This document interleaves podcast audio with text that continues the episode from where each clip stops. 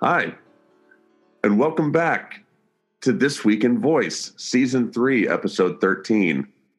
Today is Thursday, January the 31st. My name is Bradley Metrock. I'm CEO of a company called Score Publishing based in Nashville, Tennessee. Our sponsor for this episode of This Week in Voice is Magic and Company, a premier agency that's helped many top brands find their voice.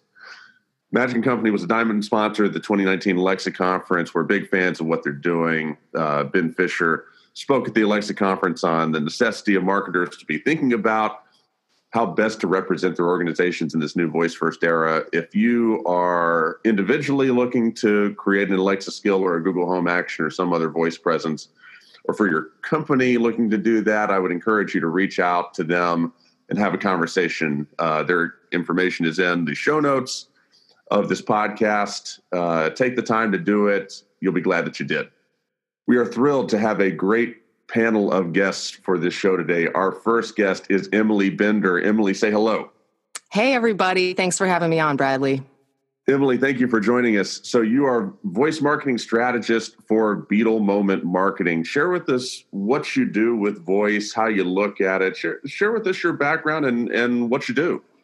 I have about a decade of experience in mostly digital marketing. I've really run the gamut working with startups, global brands, all kinds of companies. And I went solo a couple years ago and began really focusing in on voice because I believe it is the most important development when it comes to technology. And when I work with clients, I always introduce a voice perspective. Sometimes I do social media strategy, but what I've noticed is everybody is starting to catch the wave and see the value there. So I just help guide them along and I take a holistic approach from kind of a diverse marketing background to do that. Excellent. And uh, you joined us at the Alexa conference. Your your talk got high marks, um, which uh, is to be expected. Uh, you did a fantastic job. We appreciated you joining us. Thank you for joining us now.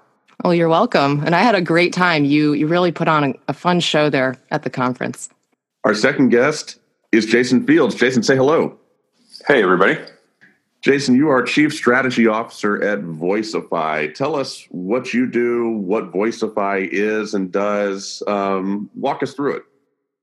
Absolutely. So, uh, Voicify is uh, what you could think of as a voice content management system or a voice experience platform. Um, uh, myself and uh, other members of the leadership team of Voicify came from about 20 years of agency work where we focused on a lot of content through uh, various digital channels, including web and native um, app developments. And we realized as when we uh, first got exposed to voice uh, some time ago that there was going to be a gap in the market that was forcing a lot of brands to utilize pretty heavy development teams in order to create and ultimately manage over time these voice app skills or actions uh, across multiple platforms. So, um, trying to bring the management and the creation of these voice experiences to uh, marketers and brand owners rather than creating an inter brand dependency across departments, we uh, created a user interface SaaS based uh, platform that allows companies to um, really, with just the uh,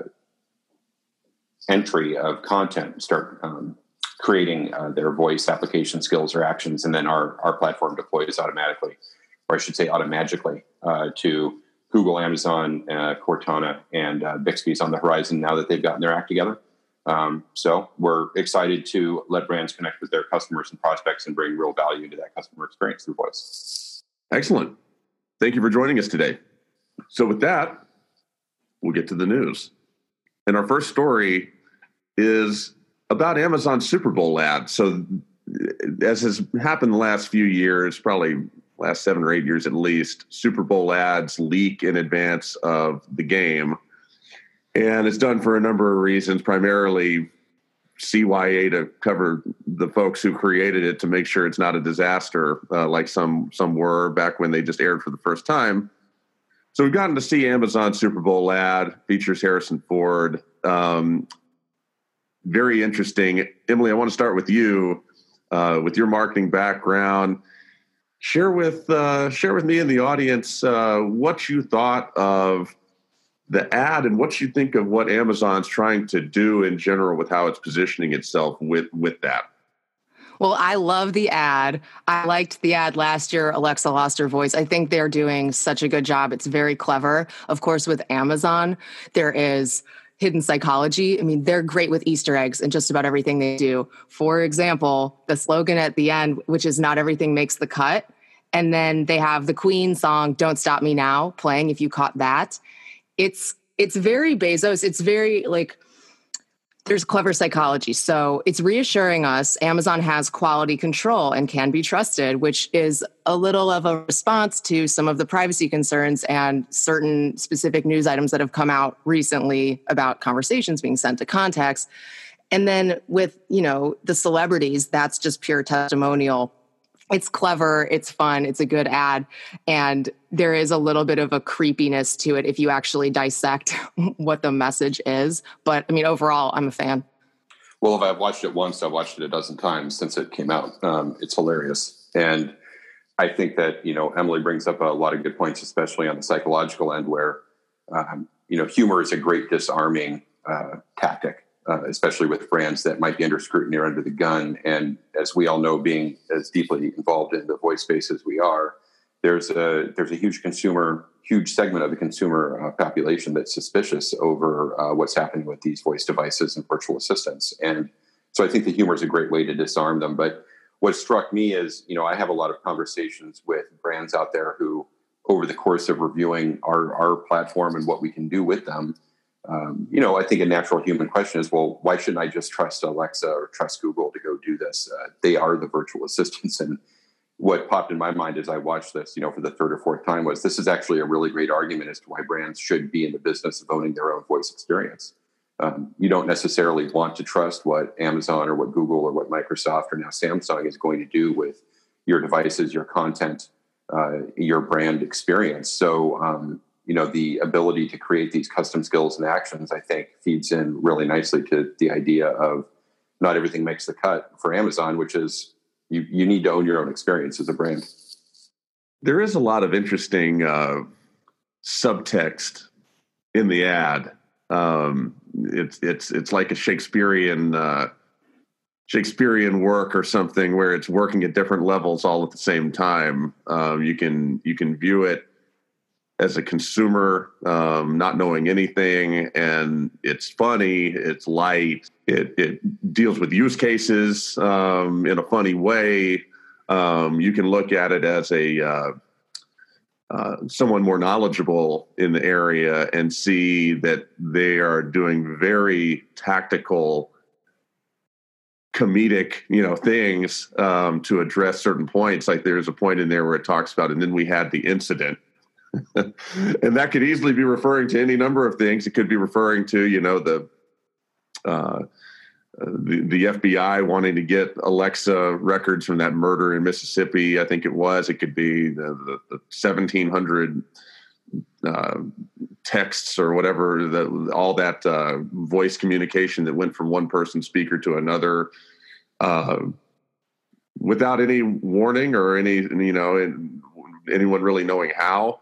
Um, it could have been referring to anything. Um, yeah, I thought it was clever. I thought it was funny too. And uh, you're absolutely right, uh, Jason. You know, humor's the humor's what makes the medicine go down, and um, Amazon understands uh, clearly uh, understands that. Uh, any uh, any other thoughts on that?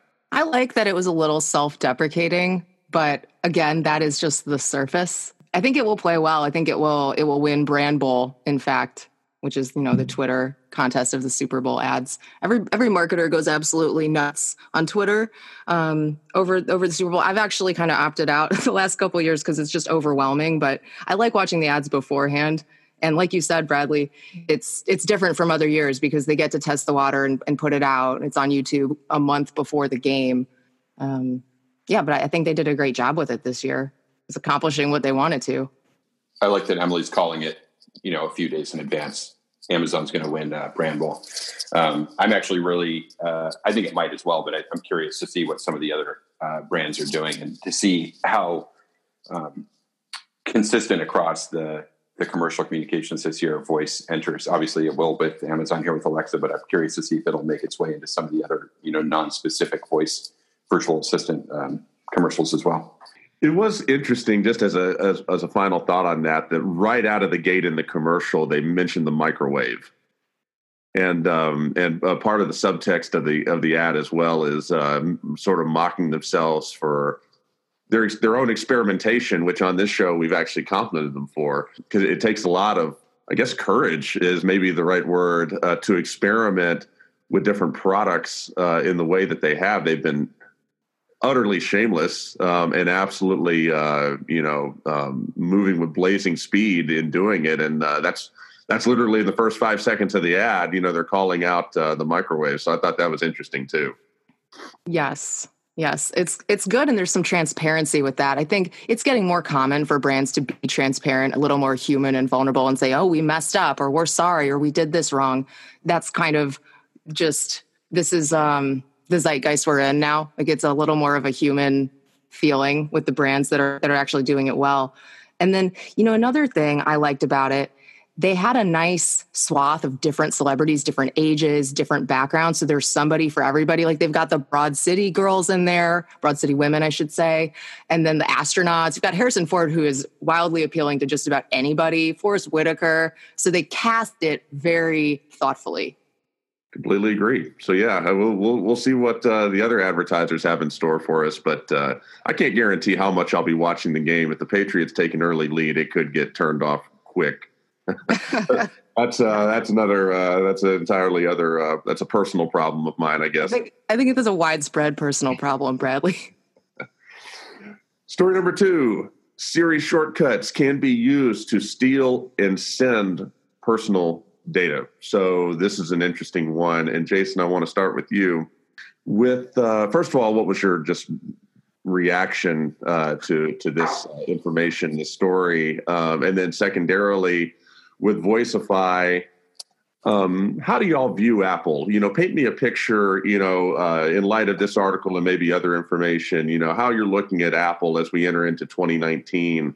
Uh, is it a total non-factor? You know, something you're keeping an eye on? You know, share with us your thoughts. Sure. I mean, I when I saw the article, I think the first thing that ran through my head was, um, you know, the vulnerabilities on the Apple platform seem to be coming more frequently now. And uh, not to date myself, but having grown up with Microsoft being a pretty strong brand in my early career, uh, there were constant vulnerabilities that you had to deal with. I mean, you almost had to be a de facto member of the IT team to even run a Windows machine for a period of time there. And the fact that these uh, Apple, the Apple software and Apple hardware together are, are, even opening themselves up to some of these vulnerabilities, I think, um, is really interesting. But it it also, and I think some of the callouts here um, in the article around positioning on, um, you know, should should users even have to be aware of these sorts of things? Um, you know, when technology was much less uh, complicated. Uh, you know, when people bought cars, they didn't have to be a mechanic. They didn't have to understand how things worked. Uh, they didn't have to be sensitive to anything, probably other than you know, did it turn on or not, and, and is there smoke coming out of it? Um, we're seeing as as overall technology, not just digital technology, becomes more and more complicated. There's um, a learning curve that is uh, the general consumer is perhaps falling behind a little bit on. Um, and it's getting more drastic as the technology and sort of Moore's law uh, accelerates, but the knowledge within general population doesn't take that same accelerated uh, pace. So, you know, there's a responsibility, uh, obviously, by Apple. I think they probably hold on to that responsibility better than most other brands in making sure that they create safety for their users and for their customers. Um, so, but there still needs to be an awareness by the user uh, that these sorts of things are happening out there, and, and not just the assumed safety net that I think a lot of people operate under.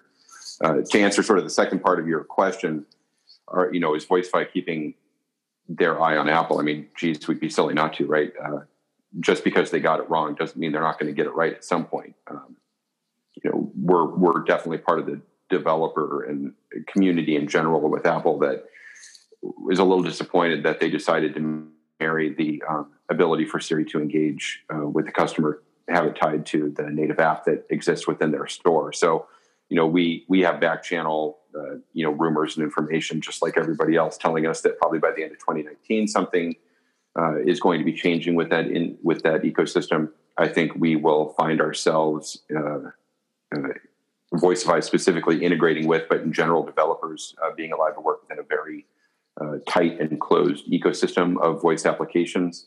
Uh, it probably will uh, turn out to be a, a, subsidiary part of the existing um, uh, App Store, um, but it will uh, start allowing brands to engage more directly with the Apple community. And you know, between uh, between Google Assistant coming to the Chrome browser hopefully this year, uh, as it seems to be rumored to be happening, and Apple really upping their game with uh, Siri and what developers and brands can do with it. Um, you know, those are two of the really strong reasons I think this year is going to be gangbusters for our space.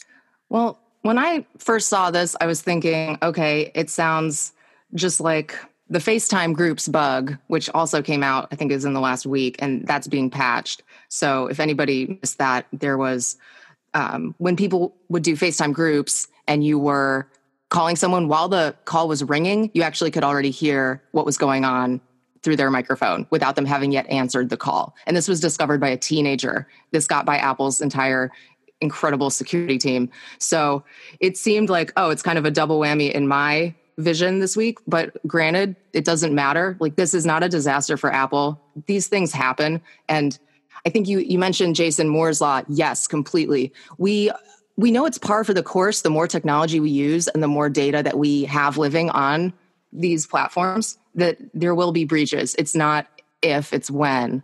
So I don't know. Um, I think maybe it will turn more people onto setting up shortcuts because I actually I wasn't really aware that I could do all of these things, and then I thought, okay, well, I'd be willing to give it a shot. That's interesting. that is entirely possible. That uh, and then what a sad uh, commentary on Apple marketing that that actually may be the case. That this uh, um, flap, you know, may actually increase usage because people just didn't know that this came out because it came out with so little fanfare. You know, this is now um, another new year of a lot of hope and optimism around Apple being able to get get their act together you know, and contribute in a meaningful way to the voice space, you know, because if they're not, then they're just going to become, you know, increasingly irrelevant as people uh, expect to become, you know, be able to use computers with their voice. You know, Jason, I, I agree sort of with your sentiment. This is, uh, this is an increasing cadence of problems. But I think the normal user probably does detect a decrease in quality across the Apple ecosystem in general I think that's been, uh, among other things, it's led to the decrease in velocity of sales of the of the iPhone and, and other other hardware that Apple sells. I don't know. Uh, it's not good news, uh, but uh, you know, maybe it's not the apocalypse either. Any any closing thoughts on that? I have a question for you. What do you mean the decrease in quality? Well, um, I, I, think you could measure that a couple ways. I think uh, the number one way I would look at it is that it, it is um, evident that there has been less innovative features, uh, less interesting evolution cycle to cycle, you know, annual cycle to annual cycle in the iPhone line. Um, you know, and, and, furthermore, what really gets me is, um, well, the reason I switched from iPhone, I was along, I, I was one of those people that would change, you know, buy the new iPhone every year. And I did it for years. I did it for probably from the iPhone uh, maybe the original or certainly the second gen all the way up to iphone 6 plus which became my last iphone it became my last iphone because i was so irritated at the fact that apple took the 3.5 uh, the, the headphone jack away and um, you know did it basically to, to force airpods on everybody and i get it people like airpods but that's beside the point. and you know I've switched to Samsung and uh, and I've enjoyed the phone I have now. Um, but um, I think there's a demonstrable decrease in the new features and and, and you know the the they're focusing on the, the cameras and stuff. But the the thing that gets me is that I can't even tell you, Emily. You know, if you said tell me the latest iPhones, like the XR and the X and whatever, I, I could I couldn't tell you what they are. I don't have any clue. And if if someone asked me at gunpoint you know, tell me what the differentiating factors are between the different I currently sold iPhones. I, I have no clue. Um, it's confusing. It's a mess. You know, it's just it's everything that Steve Jobs wasn't. It's uh, it's overly complex. um, no one has really any idea what the, the, what the value proposition of an iPhone over a Samsung is. If you lined up hundred people and said, "Tell me why I should buy an iPhone rather than this you know, Galaxy phone or even a Google Pixel," uh, no one would be. Maybe ten percent would give you some answer that made sense. Um, I think uh, Apple is in serious decline. Um, this is evidence, further evidence of that, and um, and that's my uh, that's my view. Hmm. Okay. I I guess it's kind of off topic, and I know we have more to discuss here. I, I wouldn't say that the quality has dropped off. Perhaps you could say innovation or new features, because frankly, every time the new phones come out, you're buying a new camera, a nicer camera. It's not a dumb camera anymore, but the phone is a phone. People don't use phones to talk on the phone very much. It's about how fast the apps work or how secure it is. And arguably, Apple's ecosystem is more secure, certainly, than an Android. I'm I'm not saying you're wrong. I'm I'm just kind of this is interesting to me. Well, uh, I am recording this podcast right now on my MacBook Pro, uh, which is the most which is the most amount of money I have ever spent on a computer in my life, and uh, I have an I button, uh, the, the letter I, which uh, is detached from the computer, and if I move the computer at all, it unseats and comes entirely off the keyboard I have multiple letters on the bottom row that do uh, multiple uh, keys on the bottom row that don't work. And um, I, have got to get the computer, and this is a known problem. The keyboards on the MacBook Pro don't work. And also, it, adding insult to that injury, it actually managed to burn into the screen. So I have a MacBook Pro that is high end with a burned in screen with the keys that have burned into the screen, and then the keys also don't work. And then also, I hit the Siri button all the time when I really never intended to do that because it's on the touch bar and I'm clumsy, I guess, and I hit the button all the time. Um, well, that does sound like a quality issue. But um, yeah, no, I'm I'm I'm a um, I'm a bitter uh, oh. Apple Apple former Apple. I can fan. tell. um, well, yeah. okay, let's move on to the next topic. Yeah. So, as uh, as listeners of the show understand, I am uh, I am in a state of furor over the Apple ecosystem, and uh, and that is fine to leave that uh, to leave that there. Story number three, our VoiceBot.ai story of the week. VoiceBot.ai, fantastic news and commentary site for all things voice and AI, giving voice to a revolution. Walmart pulls out of Google Express and Google Shopping Actions. This is a curious one. Emily, I'm going to start with you. What do you think about this uh, this news? How does this strike you? Um, and in general, do you think you know maybe give us a commentary on? Do you think this uh, heralds uh, bigger problems for Google's ecosystem, or is this just a one off? Uh, share with us your, your thoughts and perspective. I think this is the most interesting story of the week. clearly, what's happening here is Walmart is building its own software that will work with Google Assistant, standalone, separate action, and it's interesting because what what happened was you had all of these other retailers like Target, Costco, Walmart, Walgreens, and they band together and they're on it's Google Express, Google Shopping, and that's up against Amazon because they have to band together against Amazon. So when a big one like Walmart leaves, what does that mean? Um, you know, it's still Google has a number of major retailers and valuable shopping tools, so it can still succeed going forward with or without Walmart.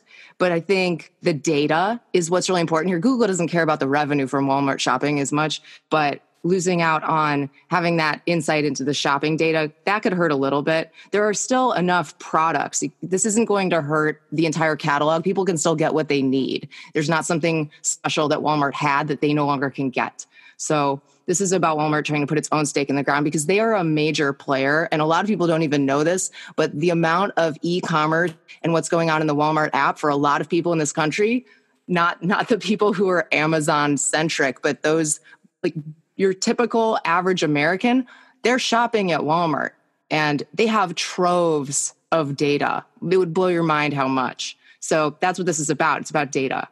I, I was actually surprised when I saw that Walmart was um, integrated with Google at all for shopping or for the shopping actions. The reason being is that when they bought Bonobos a few years ago for over $300 million, it was no secret that one of the reasons they were buying Bonobos was for the technology stack that that company put together that was apparently extraordinarily difficult for existing Walmart teams to replicate on their own.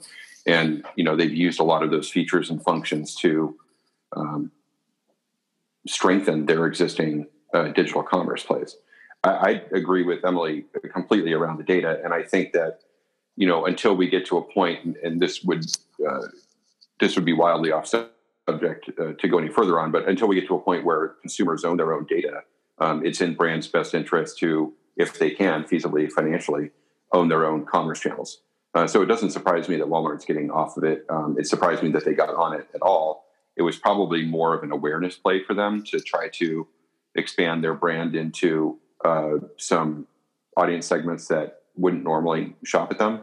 Um, they've probably done enough research now, having been on it for a couple of years, and realize that they're they're not gaining uh, as much as they thought they might have, and they keeping a closed ecosystem for themselves will just have a much better uh, customer experience management process than integrating with third parties. I'm thinking about having the closed ecosystem and the branded experience. That does that does matter. However, I think that eventually we'll come to a point where brands have less emphasis placed on the direct to consumer relationship. And it will be more important to make the voice assistant like your brand, recommend your brand, perhaps purchase placement as a recommended product for searches done on voice. It won't be that we're bending over backwards to do email marketing and social media strategy and even sending out direct mail, which actually still works for retailers like Bed Bath and Beyond. That will change radically, but we're not quite there yet. So having a branded, personalized experience, which uh, you know ostensibly that is what Walmart is building here and going toward, and will shuffle people into, that is is still relevant and important for for big brands. I think Bed Bath and Beyond is probably a solid ten percent of the mail I get. Those coupons are really effective. They make so much money that way. And my wife is like, "Thank you. I'll take every one of those. We got a big old stack right. of those, the blue coupons." Oh, they're uh, in my. I've got them in my glove box. I've got them uh, pinned to my front door, so I don't forget them when I walk out. They're they're everywhere. It's like decorative. Right. And you know, they tried to, to, go digital with that effort. You can even have them emailed, but people like the big blue paper coupons. There's something about it. It might be a little bit of a throwback, but just psychologically, even the way they designed it, like they have tested different sizes, different thickness of the paper. What they have now is the result of so much iteration and it works like a charm. You know, speaking of Bed Bath and Beyond, Target, which is on Google Express, they have over a billion dollars in sales last quarter on e-commerce. If google won over even 5% of that e-commerce business that would be a huge boom. So there are still big opportunities here. I mean walmart's not the only major player. The voicebot story did a really good job of painting a picture of a, of a mixed bag with this one yeah, you know, you don't really know. You know, Walmart leaving is bad. Um, it's unambiguously bad, but are they why are they leaving? Are they leaving because it didn't work? Well okay maybe. Or are they leaving because it works so well or they see the promise and potential so much that they're leaving because they got to do their own thing they have no choice. That's that's possible too. Um, i thought it was interesting. The article called out uh, you know emily what you were mentioning that uh, i believe it was target that has seen um, 20% larger cart sizes um, with people who have used Google Express or, or the Google Assistant ecosystem. Um, that's fascinating. Uh, also, you know, it's it's uh, it's going to be interesting to watch because, as we've noted on this show uh, multiple times, Amazon's approach. You know, all all of this is about Amazon competing with Google, really, um, in my mind. And you know, Amazon's approach has been okay. We like what you're doing. Um, we'll we'll try to get real close to you or acquire you. You know, they acquired Ring, acquired Whole Foods, acquired several different businesses uh, since Alexa has become this big thing. Google's partnership, uh, Google's angle has been, you know what, we're going to have a legion of partners. So they partnered with all sorts of people from from Walmart to to Lowe's um, to to Disney to many others. And now that Walmart's pulling out of this partnership, uh, you, you, wonder what implications that will have for their approach um, versus uh, Amazon moving forward. Well, you mentioned the 20% larger cart by voice. This is interesting because if you go back to cash, when you're spending literal cash, which less than 1% of transactions nowadays are cash, you see exactly what you're spending. You feel that you know that money is no longer in your pocket. Then you have credit card where it's less of an awareness of what you spent. And then when you go to voice, it's almost an invisible expenditure. And that's part of why it's so frictionless and why the carts will get bigger. You know, what's funny is that that's, I was just listening to last week's podcast a couple of days ago. We were talking about the KFC app in India. And what shocked me was that um, there's still a lot of cash on delivery in that society. So a lot of it has to do with, I think, cultural norms as well. So Emily, I think your point is spot on here for America and, and probably quite a few of the Western civilizations. But there are still places in the world where cash is king, and um, it'll be interesting to see what the spending rates are between those different um, differences in society. Yeah, that's absolutely true. I mean, the Philippines, for example, is a very cash centric society. I even have a client where it's a payments app and most of the users, at least half, are from the Philippines and trying to get them to adopt new behaviors and to use online banking or transferring on demand through an app is is difficult because they don't trust it. Cash they they think of it as reliable trustworthy. I see it. And they, there's actually a black market for us dollars there. So you're right. And 2 billion people are underbanked actually unbanked it's a whole different i should have been more clear. When i said less than 1% i meant us it is a global variability with that. We'll move on to story number four from the bbc are smart speakers good for kids? So this was a topic uh, that we intentionally added to the program at uh, the alexa conference that was just completed. Um, one of the most listened to podcasts that we have ever produced was with this speaker who wrote what, in my estimation, was one of the most important articles that anyone wrote about voice in 2018. Parents don't let your kids use Amazon Echo Dot Kids, and it was in Fortune, and then from there went on to a bunch of other places. A lot of people were asking this question, and uh, the the link in the show notes um, is to a uh, BBC piece called "The Why Factor." Uh, it's really interesting. I encourage people to check it out. Jason, I want to start with you. You know, you can comment on the piece itself, but I want to ask you the broader question: Yes or no? Are smart speakers good for kids? Well, I guess I got to be truthful here. I don't have kids, so this is going to be all a point of view from a non-parent. Um, although I guess I was a kid once, so I've got a little bit of perspective. Uh, this isn't. I don't think this is a yes or no uh, question. You know, this like anything that's in digital has a tremendous amount of gray uh, area to it you know, I, I hear the tales, uh, I'm, I'm sure like we all do from friends and colleagues about their children sitting at the, you know, breakfast counter trying to do math and asking Alexa what the answer is to, you know, what's the square root of 64. So, you know, can these devices uh, from, from a knowledge or dependency standpoint uh, be detrimental? I, I, suppose so. Sure. Does it manifest itself into an, an always on or, oh, you know, uh, give it to me now sort of um, expectation by the the younger generation. Yeah, I think it probably can as well. But like anything that came before it, whether it was uh, websites, mo- mobile apps, uh, television, video games, anything that was distracting uh, children away from what sort of the romantic youth of growing up was supposed to be about being outside and playing with your friends and uh, learning in books and that sort of thing. Like it, it's going to it's going to evolve. We're not going to stop it. I think that now more than ever, there's a heavier dependency on uh, parents for certain, but then also the other people we entrust our children with, uh, caregivers, uh, teachers, gu- guidance counselors, to make sure that having a healthy relationship with devices and with digital in general is um, something that we talk about. And it's as much about mental and physical health, your relationship with technology, um, as it is with uh, you know understanding what common courtesy and and general uh, proper practices in a, in a society are supposed to be. I agree with you on that. It's not scary that the kids can ask questions or find out the answer to their math homework without having to really work through the problem, which is such an important part of the process because they've already got that with their cell phones or with the internet. It's just that now it's a faster and easier experience because all you have to do is say it. You don't have to type it or click anywhere um, the same probably amount of information is available. It's just through a new medium. And then I'm not saying yes or no either. I think it's a really complicated issue too. So, what I've looked up though as I was kind of researching some stats on this. Do you remember in 2017 when Mattel introduced Aristotle, which was a smart speaker for kids? You guys know about this? Vaguely.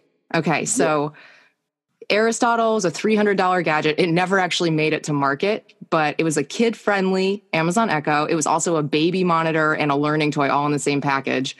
And it would answer an adult's questions or a kid's questions, and it would order more diapers when you ran out, or soothe the baby back to sleep, or play with the kids. And it did not get it did not go to market because it was so problematic because basically it was Mattel had all of this data and was with your kid every step of the way as they were growing up. So that became really problematic. Um, and you know, with Melissa, with the commercial free childhood, and I'm so glad you had her at the conference. I think it's so important to always be skeptical and question these things and not just become used to it because it is new and different. And, you know, just like with cell phone technology, Brian Roemmele was talking about this with 5G. We don't know what it will do to ourselves, to our bodies, to our minds. And we're all guinea pigs in an experiment of even having these very high EMF devices on our bodies pretty much all day and at night. It's the same thing with kids. We don't know what the effect will be. So we have to be really careful with it.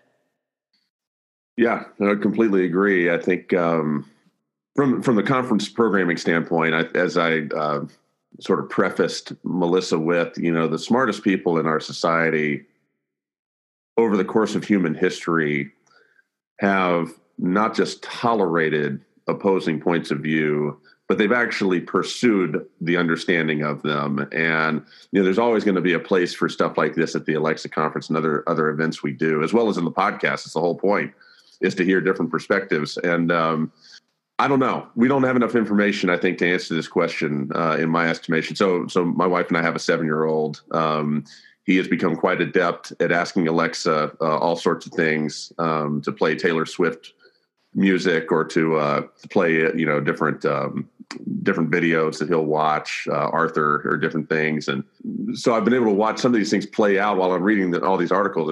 I see it in my home too you know, I, I, think that we'll learn more and more about this. You know, as you said, Emily, you're absolutely right, and, and Brian articulated it succinctly as well. You know, we're all guinea pigs learning about all this stuff together.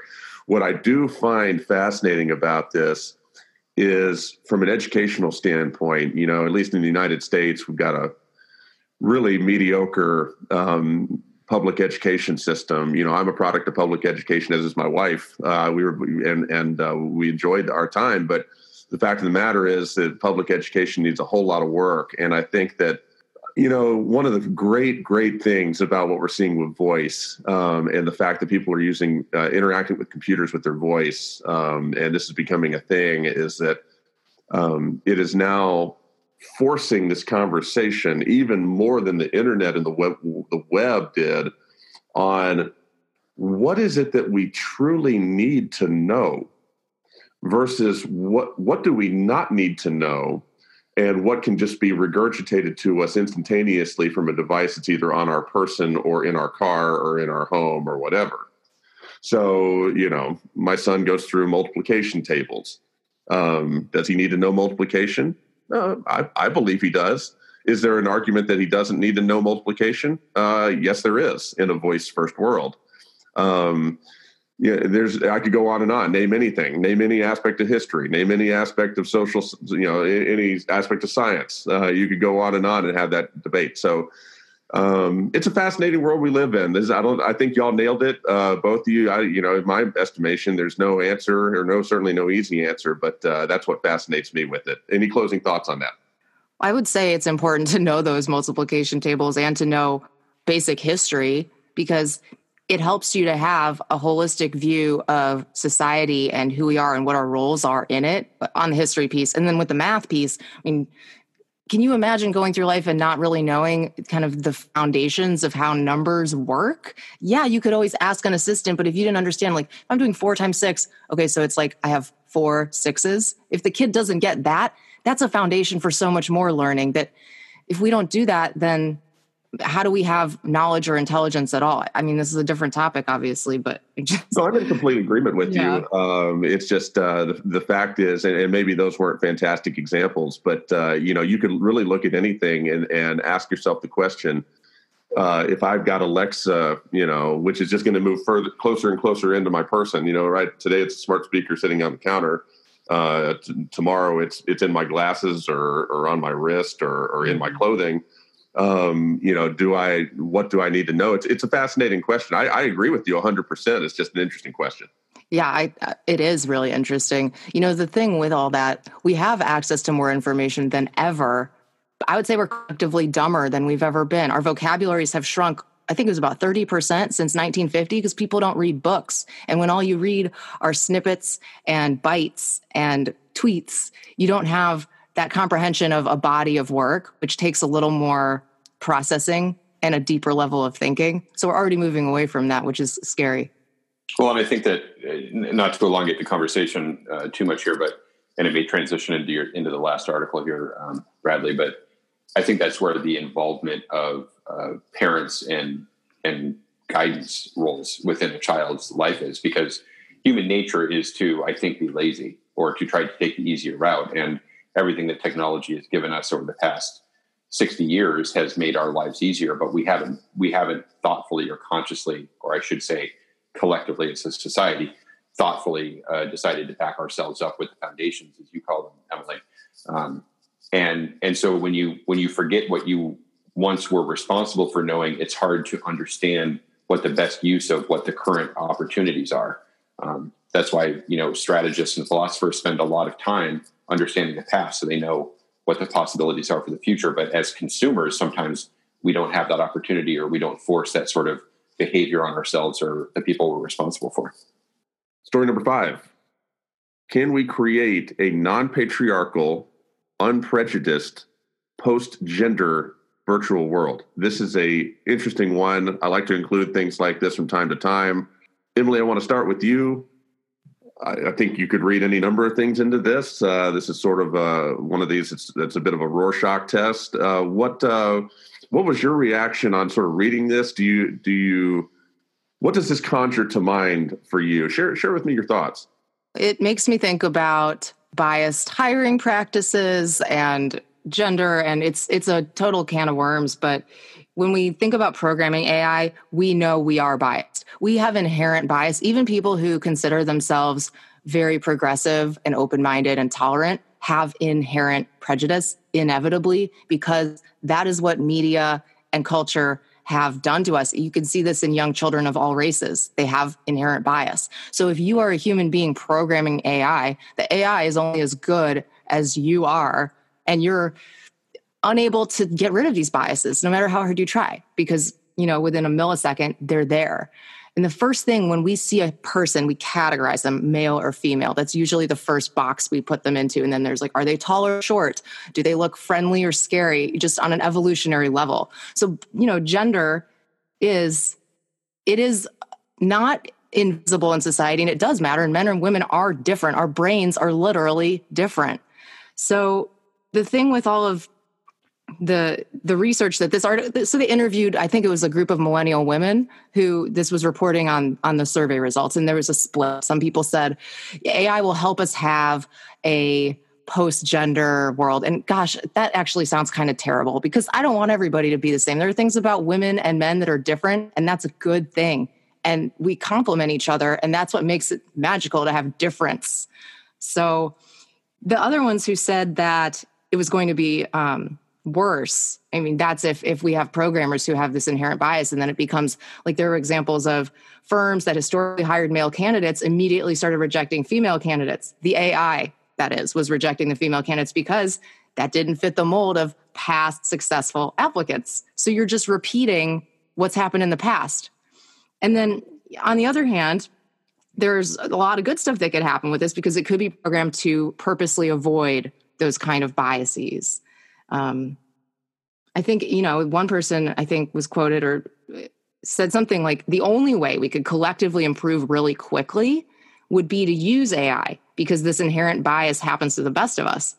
And, you know, if you look at prejudice society and racism and and how certain groups are marginalized and who makes how many cents on the dollar of a white man maybe this is a faster way to get that fixed but we have to be really careful who's programming it yeah i mean this is this is definitely in the category of third rail right? Um, it's a really sensitive subject uh, especially in technology. And you know i think that Emily's right on a lot of what she said. I think that I think as the article actually mentioned, you know, the data sets that we have to work with are already carrying a lot of bias with them, um, and it, I think a lot of people can associate bias with um, nefariousness, and I don't think that that's necessarily the case. But uh, you know, to Emily's point, a lot of this stuff has been baked into who we are as human beings, um, culturally, socially, um, certainly at a gender level and the level of consciousness it takes to try to undo that and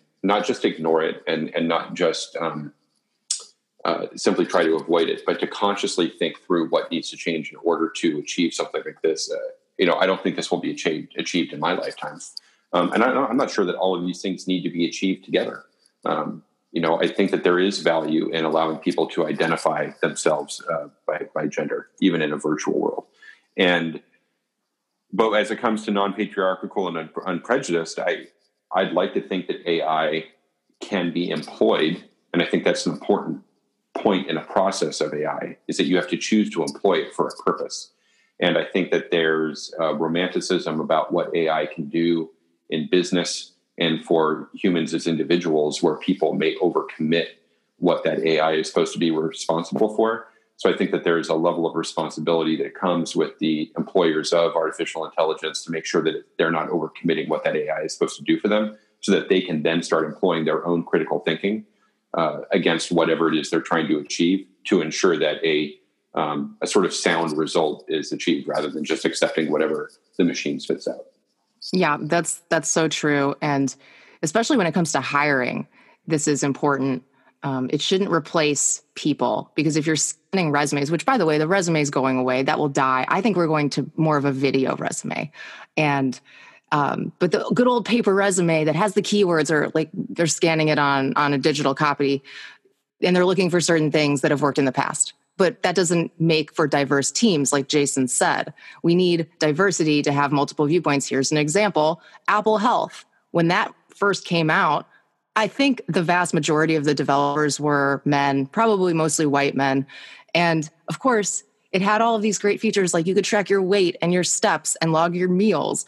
It was missing one really major component that we have to track for health, which is a menstrual cycle, which is half the population at some point in their lives, roughly half, need to track this. And it's really important for health, but there were no women in the room to bring it up. So it just was missing. And finally, they added it. But it was such a huge miss. I, that's like me one of the best examples of the importance of having diversity when you're doing product development. You know, I included this one. I, I think it, it calls out a number of good points. It, it loses me, you know, with Emily with what you said about the post gender. It's like I, non-patriarchal. All right, I'm on. I can get on board with that. Unprejudiced. Uh, I can get on board with that. Post post gender. Uh, I no.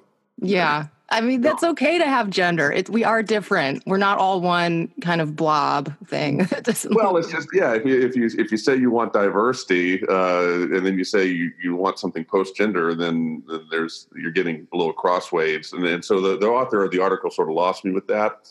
And anyone who says post gender also it automatically means that you don't value some things that I value, and so it's like you know but I, I, get what the author is saying. You know we need to be watching for these biases um, you know to be present uh, and be and, cognizant of it and proactive about it as technology evolves and that point is well understood. And um, you know I, I am of the mind that um, technology is going to make these problems a lot not a little worse. They're actually going to make them a lot worse um, to begin with. And i think that um, smart people are beginning to figure that out. And uh, the topic that comes to mind is something I mentioned on the show before the the autonomous car. You know, people look at the autonomous car, which is another technology that's quickly coming down the pike, and they think, well, all right, this is going to um, it's going to improve the environment.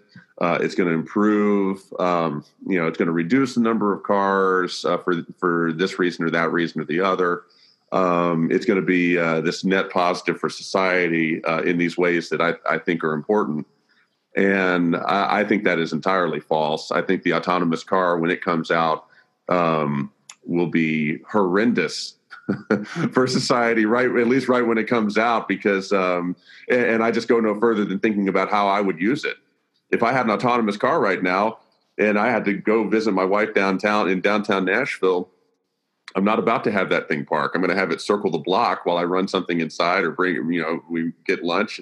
I'll have it just circle around the block and then I'll leave. And and uh, researchers have studied uh, the people who are studying this understand that um, that people like me w- would abuse this sort of system, and so this has got to be regulated against, and there's got to be um, some thought that goes into it because um, otherwise you're just going to get people's laziness coming out and other other existing factors that show up in the technology, and that's actually what the point of the article is is that we can't allow that to happen with, with voice and AI. And, and to that extent, uh, I'm, I'm, I'm bought in. Any closing thoughts on that?